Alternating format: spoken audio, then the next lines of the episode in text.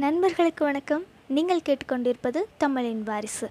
இன்றைக்கி நம்ம பார்க்கக்கூடிய புத்தகத்தின் பெயர் கவிஞர் வைரமுத்து அவர்கள் எழுதிய கள்ளிக்காட்டு இதிகாசம்.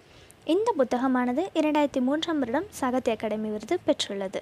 கவிஞர் வைரமுத்து படித்த நூல்கள் பல அவற்றுள் எனக்கு மிகவும் பிடித்தது கள்ளிக்காட்டு இதிகாசம் அப்படின்னு நம்ம முன்னாள் குடியரசுத் தலைவர் டாக்டர் ஏபிஜே அப்துல் கலாம் ஐயா அவர்கள் சொல்லியிருக்காங்க. இது ஒரு விவசாய மையமாக வச்சு எழுதப்பட்ட கதை. அது மட்டும் இல்லாமல் ஒரு உண்மை கதையை தழுவி எழுதப்பட்ட புத்தகமும் கூட. படிக்க படிக்க அனைவருக்குமே ஒரு ஆர்வத்தை தூண்டக்கூடியது. வாங்க கள்ளிக்காடு இதிகாசத்தோடு நாமும் சேர்ந்து பயணிப்போம். கள்ளிக்காடை வேறு உலகம்னே சொல்லலாம். மேகங்களால் நிராகரிக்கப்பட்டு இயற்கையால் சபிக்கப்பட்டு தேவதைகளே அந்த ஊரை கடந்து போகும்பொழுது தங்களுடைய கண்களை மூடிக்கொள்கிற அளவுக்கு ஒரு வறண்ட நிலம்.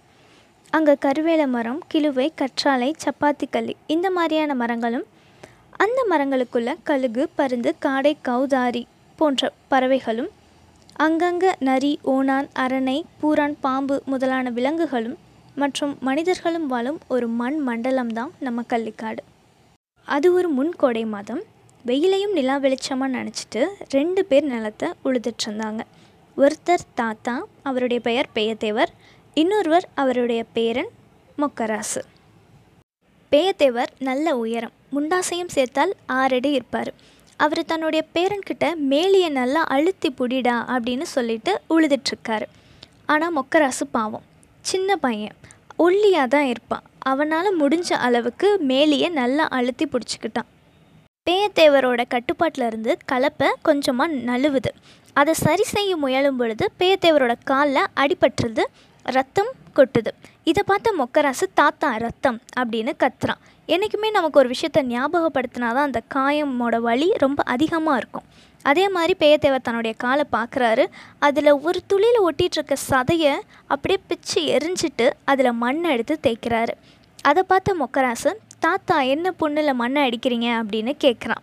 மண்ணு தான் சாப்பாடு மண்ணு தான் மருந்து நமக்கு அப்படின்னு சொல்லிட்டு பேயத்தேவர் மறுபடியும் நிலத்தை உள்ள ஆரம்பிக்கிறாரு. சரி மத்தியான சாப்பாடு சாப்பிட்லான்னு மொக்கராசும் பேயத்தேவரும் மாட்டை ஒரு பக்கமாக நிறுத்திட்டு அங்கே இருக்க ஒரு பொத்தக்களி புதரோரம் ஒரு மாதிரி ஒரு கழித்து உட்காடுறாங்க அப்போ பேயத்தேவர் தன்னுடைய வேட்டியை அழகாக மடித்து கட்டுறாரு. இந்த நாள் வரைக்கும் மொக்கராசுக்கு அவருடைய வேட்டி கட்டுற தொழில்நுட்பம் மட்டும் புரிஞ்சதே கிடையாது.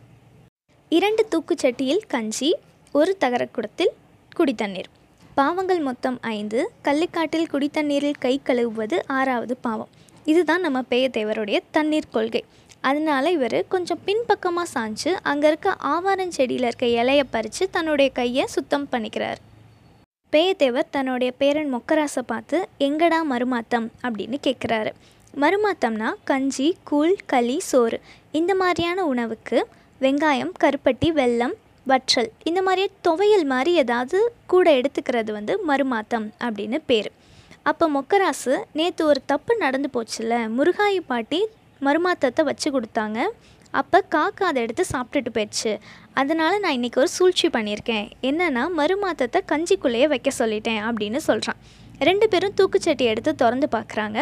கஞ்சிக்குள்ளே மருமாத்தம் வந்து ரொம்ப கலந்து கஞ்சியே ஒரு மஞ்சள் கலரில் இருக்குது இதுதான் உன் சூழ்ச்சியா அப்படின்னு பேயத்தேவர் மொக்கராசை பார்த்து கேட்குறாரு சரின்னு ரெண்டு பேரும் சாப்பிட ஆரம்பிக்கிறாங்க. சாப்பிட்டு முடிச்சுட்டு அதே ஆவாரம் செடி இலையில் கையை சுத்தம் பண்ணிகிட்டு இருக்காங்க. அப்போ தூரத்துலேருந்து யாரோ ஒருத்தவங்க ஓடி வராங்க. பார்த்தா சொட்டையன் மகன். அவன் வந்து பேயத்தேவர்கிட்ட தாத்தா இந்த மாதிரி எங்கள் பசு சாக கிடக்கு ஈத்து வழி எடுத்து கிடக்கு இன்னும் கண்ணு கூட்டிய ஈனலை எங்கள் அப்பா உங்களை கூட்டிகிட்டு வர சொன்னார் அப்படின்னு சொல்கிறான் சொட்டையன் சொன்னதை கேட்ட பேயத்தேவர் ஏர்மாட்டை பார்க்குறாரு பேரனையும் பார்க்குறாரு சரி மொக்க ஏர்மாட்டை அவுத்து மேய விடு நான் வந்துடுறேன் அப்படின்னு சொல்கிறாரு மொக்கராசுக்கு அவர் கூட போகணுன்னு ஆசை. அதனால் நானும் வரனே அப்படின்னு கேட்குறான் பேயத்தேவர் சரி வா போகலாம் அப்படின்னு சொல்லிட்டு மூணு பேரும் மாடு இருக்க இடத்த நோக்கி போகிறாங்க எல்லாரும் ஈத்து வலி எடுத்து படுத்து கிடந்த பசுவை போய் பார்க்குறாங்க சொட்டையன் வந்து பேயத்தேவர்கிட்ட நீங்கள் தான் என் மாட்டை எப்படியாவது காப்பாற்றணும் அப்படின்னு சொல்கிறாரு பேயத்தேவர் பசுக்கு கீழே உட்காந்து அதுக்கு ஒரு நம்பிக்கையே கொடுக்குறாரு. அப்புறம் ஒரு எருக்கலங்குச்சியை எடுத்து மென்மையாக பசுவுக்கு பின்பக்கமாக அவர் விடுறாரு. எவ்வளவோ முயற்சி பண்ணி பார்த்தும் அந்த கண்ணுக்குட்டியை வெளியே அவரால் எடுக்க முடியல. சொட்டையனுக்கு ஒரே கவலையாக போச்சு. அந்த கடவுள் தான் என் பசுவையும் கண்ணுக்குட்டியும் காப்பாற்றணும் அப்படின்னு சொல்லிட்டு பேயத்தேவர்கிட்ட சந்தேகமாக ஒரு கேள்வியை கேட்குறாரு பெருசு ஒருவேளை கண்ணுக்குட்டி வயிற்றில் இறந்து கிடக்குமோ அப்படின்னு கேட்குறாரு நீ யாருக்கு என்ன பாவம்ப்பா பண்ண? உனக்கு அப்படிலாம் நடக்காது அப்படின்னு பேயத்தேவர் சொட்டையன்கிட்ட சொல்கிறாரு கொஞ்ச நேரம் கழித்து தன்னுடைய ஐந்து விரலையும் மாட்டோட பின்பகுதியில் உள்ளே விட்டு பார்த்துட்டு உன் கண்ணுக்குட்டி உயிரோட தான்ப்பா இருக்குது தலையும் காலும் கொஞ்சம் இடம் மாதிரி இருக்குது அதனால தான் இன்னும் கண்ணை ஈத்தெடுக்கல அப்படின்னு சொல்கிறாரு உடனே சொட்டையன் என் குடும்பத்தையே நீங்கள் தான் காப்பாற்றணும் அப்படின்னு கடவுள்கிட்ட கையெடுத்து கும்பிட்றான். சொட்டையன் சொன்னது பொய் இல்லை. ஏன்னா விவசாய கலாச்சாரத்தில் ஆடு மாடுகளும் குடும்பத்தில் ஒரு அங்கம்தான். பிள்ளைங்களை போலவே ஆடு மாடுக்கும் பேர் வைப்பாங்க. தனக்கு பசிச்சிருந்தாலும் தன்னுடைய ஆடு மாடுகள்லாம் பட்டினி கிடக்கக்கூடாதுன்னு நினைப்பாங்க. ஆடு மாடுகள் செத்தா கூட ஆளுக்கு ஆளுக்கு இலவு கேட்பாங்க. இதுதான் கள்ளிக்காட்டோட கலாச்சாரம். பெண்ணுக்கும் பசுவுக்கும் ஒரே நேரத்தில் பிரசவ வழி எடுத்தால் பெண்ணை விடவும் மகிழ்ச்சி தருவது பசுதான். ஏன்னா ஒரு பெண் பெண் சிசுவை பிரசவித்தால் இடி விழுந்த வீடாகிறது குடியானவன் வீடு. ஆனால் இதே ஒரு பசு காலக்கன்று போட்டாலும் சரி இல்லை கிடாரி கன்று போட்டாலும் சரி அது வறுமையின் வாசலுக்கு ஒரு வரவு தான் ஒரு மாடு குடும்பம் காக்கும் ஒன்பது மாடு குளம் காக்கும். இதுதான் விவசாய வாழ்க்கையில் வேரூன்றி வர ஒரு நம்பிக்கை. சொட்டையனுக்கு ஆறுதல் சொன்ன பேயத்தேவர் தன்னுடைய பேரனை பார்த்து என் முழங்கை நிலத்துக்கு ஒரு கயிறு கொண்டு வா அப்படின்னு சொல்லி அனுப்புகிறாரு மொக்கராசும் தேடி கண்டுபிடிச்சி கயிறை எடுத்துகிட்டு வந்துடுறான். அதை வாங்கிட்டு பேயத்தேவர் தன்னுடைய அஞ்சு விரல் அடுக்குக்கு நடுவுலையும் கயிறை வச்சுட்டு பசுவுக்கு பின் பக்கமாக போய் கவனமாக பொறுமையாக கையை உள்ளே விடுறாரு. ரொம்ப நேரத்துக்கு அப்புறமா தான் கண்ணுக்குட்டியோட தலை அவர் கைக்கு தட்டுப்படுது. உடனே அவர் தன் கையில் இருந்த கயிறை எடுத்து கண்ணுக்குட்டியோட வாய் பகுதியை சுற்றி கட்டி மெதுவாக இழுக்கிறாரு கண்ணுக்குட்டி வரலை. ரொம்ப முயற்சி பண்ணி ரொம்ப நேரம் கழித்து இழுத்ததுக்கப்புறமா கண்ணுக்குட்டி வெளியே வர ஆரம்பிக்குது. ஒரு வழியாக கண்ணுக்குட்டி வெளியே வந்துருச்சு. என் குடும்பத்தையே காப்பாற்றிட்டீங்க சாமி அப்படின்னு பேயத்தேவரை பார்த்து கையெடுத்து கும்பிட்றான் சொட்டையன். சரி வந்த வேலை முடிஞ்சு இனிமேல் போய் நிலத்தை உழலாம் அப்படின்னு சொல்லிட்டு பேயத்தேவரும் மொக்கராசும் அங்கேருந்து கிளம்புறாங்க. அவர் கையில் ஒரு விதமான வாசனை வந்துக்கிட்டே இருக்குது அதனால அங்கேருந்த கற்றாழை செடியை பிச்சு அவர் கையில் தேய்ச்சி சுத்தம் பண்ணிக்கிட்டே நடந்து போயிட்டுருக்காரு. சரி ரொம்ப நேரம் ஆச்சு வீட்டுக்கு போகலான்னு பேயத்தேவரும் மொக்கராசும் மாட்டை பிடிச்சிட்டு வீட்டுக்கு போகிறாங்க அங்கே போய் பார்க்கும் பொழுது செவத்தில் சாஞ்சபடி ஒருத்தங்க காலை நீட்டி போட்டு உட்காந்துருக்காங்க உள்ளே போய் பார்க்குறாங்க. அப்போ தான் தெரியுது அது பேயத்தேவருடைய மூத்த மகள் செல்லத்தாய் வந்திருக்காங்கன்னு. செல்லத்தாய் நடுத்தர உயரம் மாநிறமாக இருப்பாங்க. ஒரு முப்பதுக்கும் நாற்பதுக்கும் இடைப்பட்ட வயசு இருக்கும். அந்த ஊர்லேயே பெண் பிள்ளைய பள்ளிக்கூடம் சேர்த்தவன்ற பெருமை பேயத்தேவருக்கு இருக்குது ஆனால் பள்ளிக்கூடத்தை முடித்தவன்ற பெருமை செல்லத்தாய்க்கு கிடையாது. ஏன்னா அவங்க முக்கி முக்கி ஒரு மூன்றாம் வகுப்பு வரைக்கும் தான் படிச்சிருப்பாங்க. செல்லத்தாய் சரியான ரோசக்காரி. அவள் மீதோ அவள் குடும்பத்தை பற்றியோ யாராவது ஏதாவது சொல்லிட்டாங்கன்னா பத்திரகாளியாக மாறிடுவாள் அவளுக்கு ரொம்ப கோவம் வரும். அவளை நெருப்புன்னு சொல்லி தள்ளி வைக்கவும் முடியாது இனிப்புன்னு சொல்லி அல்லவும் முடியாது. பொதுவாகவே கிராமத்தில் விளக்கு வச்சதுக்கப்புறம் வீட்டுக்கு வெளியே தரக்கூடாதுன்னு பொருட்களை ஒரு பட்டியல் போட்டே வச்சுருப்பாங்க. எதை கொடுத்தாலும் கொடுக்கலாம் ஆனால் உப்பையும் சுண்ணாம்பையும் கொடுக்கக்கூடாதுன்னு சொல்லுவாங்க. ஒரு நாள் அப்படி தான் செல்லத்தாயி வீடை பெருக்கி விளக்கேற்றி வச்சிட்டு இருந்தா. அப்போ ஒரு சின்ன பொண்ணு ஓடி வந்து செல்லத்தாயி கிழவிக்கு பூரா கடிச்சிருச்சு விஷம் ஏறுது உடனே சுண்ணாம்பு கொடுன்னு கேட்டா. செல்லத்தாயும் ஐயோ விளக்கு வச்சிட்டமே சுண்ணாம்பை எப்படி தர்றது? அப்படின்னு கொஞ்சம் கூட நினைக்காம வீட்டுக்குள்ளே போய் சுண்ணாம்பை எடுத்துகிட்டு வந்து கொடுத்தா. அந்த சின்ன பொண்ணு பாட்டிக்கிட்ட போய் நான் செல்லத்தாயை ஏமாற்றி உனக்காக சுண்ணாம்பு வாங்கிட்டு வந்திருக்கேன் நீ வெத்தலையை போடு அப்படின்னு சொல்கிறா உடனே செல்லத்தாய்க்கு வந்தது பாரு கோவம். அந்த சின்ன பொண்ணுன்னு கூட பார்க்காம அடித்து மண்டையை பிச்சு அவளை கீழே தள்ளி விட்டுட்டா. இந்த மாதிரி கோவக்காரி தான் செல்லத்தாய். அதுக்குன்னு அவளை ரொம்ப கோவக்காரின்னு சொல்லிட முடியாது. ஒரு நாள் அவள் கிணத்துல தண்ணி அரைச்சிட்டு இருக்கும்போது அந்த கிணத்துல நிறைய காக்கா குஞ்சுகள் விழுந்து கிடந்தது. அதையும் பார்த்து அவருக்கு ரொம்ப மனசு கஷ்டப்பட்டு தன்னோட கையில் இருந்த வாளியை கிணத்துக்குள்ளே போட்டு பொறுமையாக மெதுவாக அந்த காக்கா குஞ்சுகளை வெளியே எடுத்து கூட்டில் கொண்டு போய் வச்சா. அந்த மாதிரி நல்ல மனமும் செல்லத்தாய்கிட்ட இருக்குது அந்த பட்டிக்காட்டில் தட்டாஞ்சிட்டு மாதிரி சுதந்திரமாக பறந்துட்டு இருந்தா செல்லத்தாய் ஆனால் இப்போ படக்கூடாத கஷ்டத்தையும் துன்பத்தையும் பட்டுட்ருக்கா. அவளுடைய முதல் பிரசவத்தில் பிறந்தவன் தான் மொக்கராசு. முதல் கணவன் இறந்துட்டாரு.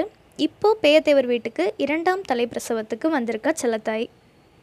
மொக்கராசு வரதை பார்த்துட்டு செல்லத்தாயி மொக்கராசு நல்லா இருக்கியாடா? அப்படின்னு கேட்பான். ஆனால் மொக்கராசு அதை கொஞ்சம் கூட காதில் வாங்கிக்காத மாதிரி திரும்பி பார்க்காம உள்ளே போயிடுவான். சரின்னு பேயத்தேவர் குளிச்சுட்டு வருவார். முருகாய் எல்லாருக்கும் சோறு எடுத்து வைப்பாங்க. எல்லாரும் சாப்பிட்டுட்டு இருப்பாங்க. அப்போ பேயத்தேவர் தன்னுடைய மனைவி அழகமாக உள்ள உடல்நிலை சரியில்லாமல் படுத்திருப்பாங்க. செல்லத்தாய்கிட்ட அம்மாவை பார்த்தியா பேசுனியா அப்படின்னு கேட்டுட்ருப்பார்.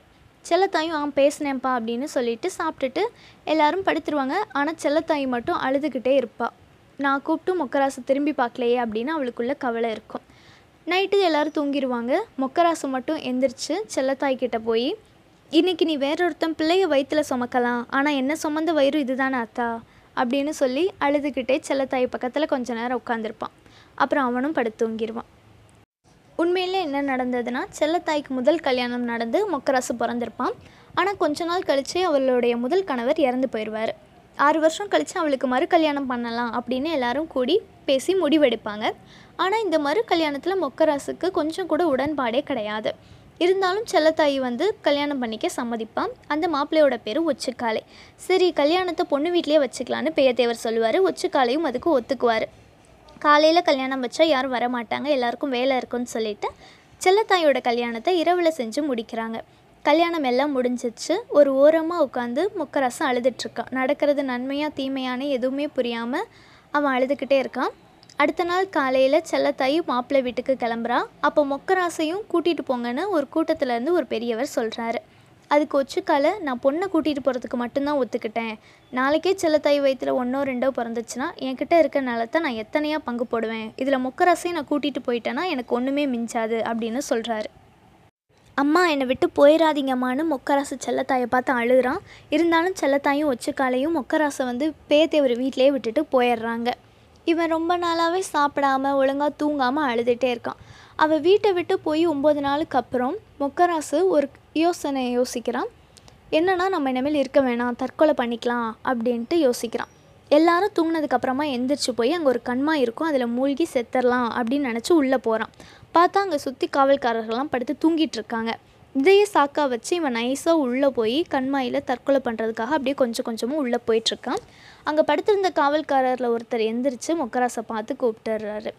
கத்தி ஊரையே கூப்பிட்டுறாரு. எல்லாரும் வந்துடுறாங்க. மொக்கராசையும் காப்பாற்றிடுறாங்க பேயத்தேவரும் வராரு உனக்கு நாங்கள் இருக்கோம்டா. நீ ஏன்டா இப்படிலாம் தற்கொலை பண்ணிகிட்ருக்க உன்னை நான் பார்த்துக்கிறேன் அப்படின்னு சொல்லி பேயத்தேவர் அவருடைய பேரன் மொக்கராசை வீட்டுக்கு கூட்டிகிட்டு போகிறார் இத்துடன் இன்று முடிவடைகிறது.